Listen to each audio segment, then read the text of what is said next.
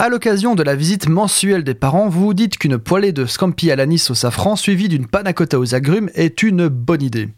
Vous faites vos courses et vous achetez pour l'occasion deux gousses de vanille fraîche et un peu de safran. À la caisse, c'est le coup de massue. Ces deux épices à elles seules valent plus cher que le reste des commissions. Vous revenez chez vous tiraillé entre la satisfaction du plaisir d'offrir et l'idée qu'acheter du safran en capsule et de la vanille en arôme ne vous aurait pas demandé une deuxième hypothèque. Enthousiaste de la gastronomie, bonjour, je vous ai fait un classement des épices les plus chères, mais surtout nous allons voir ensemble pourquoi elles sont si chères. Les chiffres avancés sont des moyennes européennes, donc ne soyez pas choqués si vous en trouvez plus cher ou moins cher dans votre supermarché. La cardamome vient d'une plante aromatique herbacée. Elle coûte entre 60 et 100 euros le kilo. Elle est relativement chère car les graines sont récoltées à la main, puis séchées à l'ancienne avant d'être commercialisées.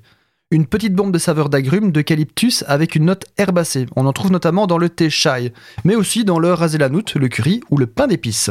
Coûtant en moyenne 100 euros du kilo, le poivre long provient d'une liane. Quasiment inconnu à ce jour, c'est pourtant la première variété de poivre qui a été importée en Europe. Son goût rappelle le poivre noir en moins piquant, avec des arômes de muscade, de cannelle, voire de vanille.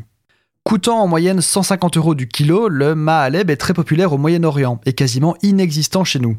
La Mahaleb est une sorte de pépin de cerise dont le noyau est fendu puis séché, ce qui explique son prix. Son goût se situe sans surprise entre l'amande amère et la cerise, et nous nous en servons principalement pour les desserts, mais pas que. Dans le top 2 des épices les plus chères, nous avons la vanille, qui est le fruit d'une orchidée. Préparer la vanille pour la consommation est un processus très long.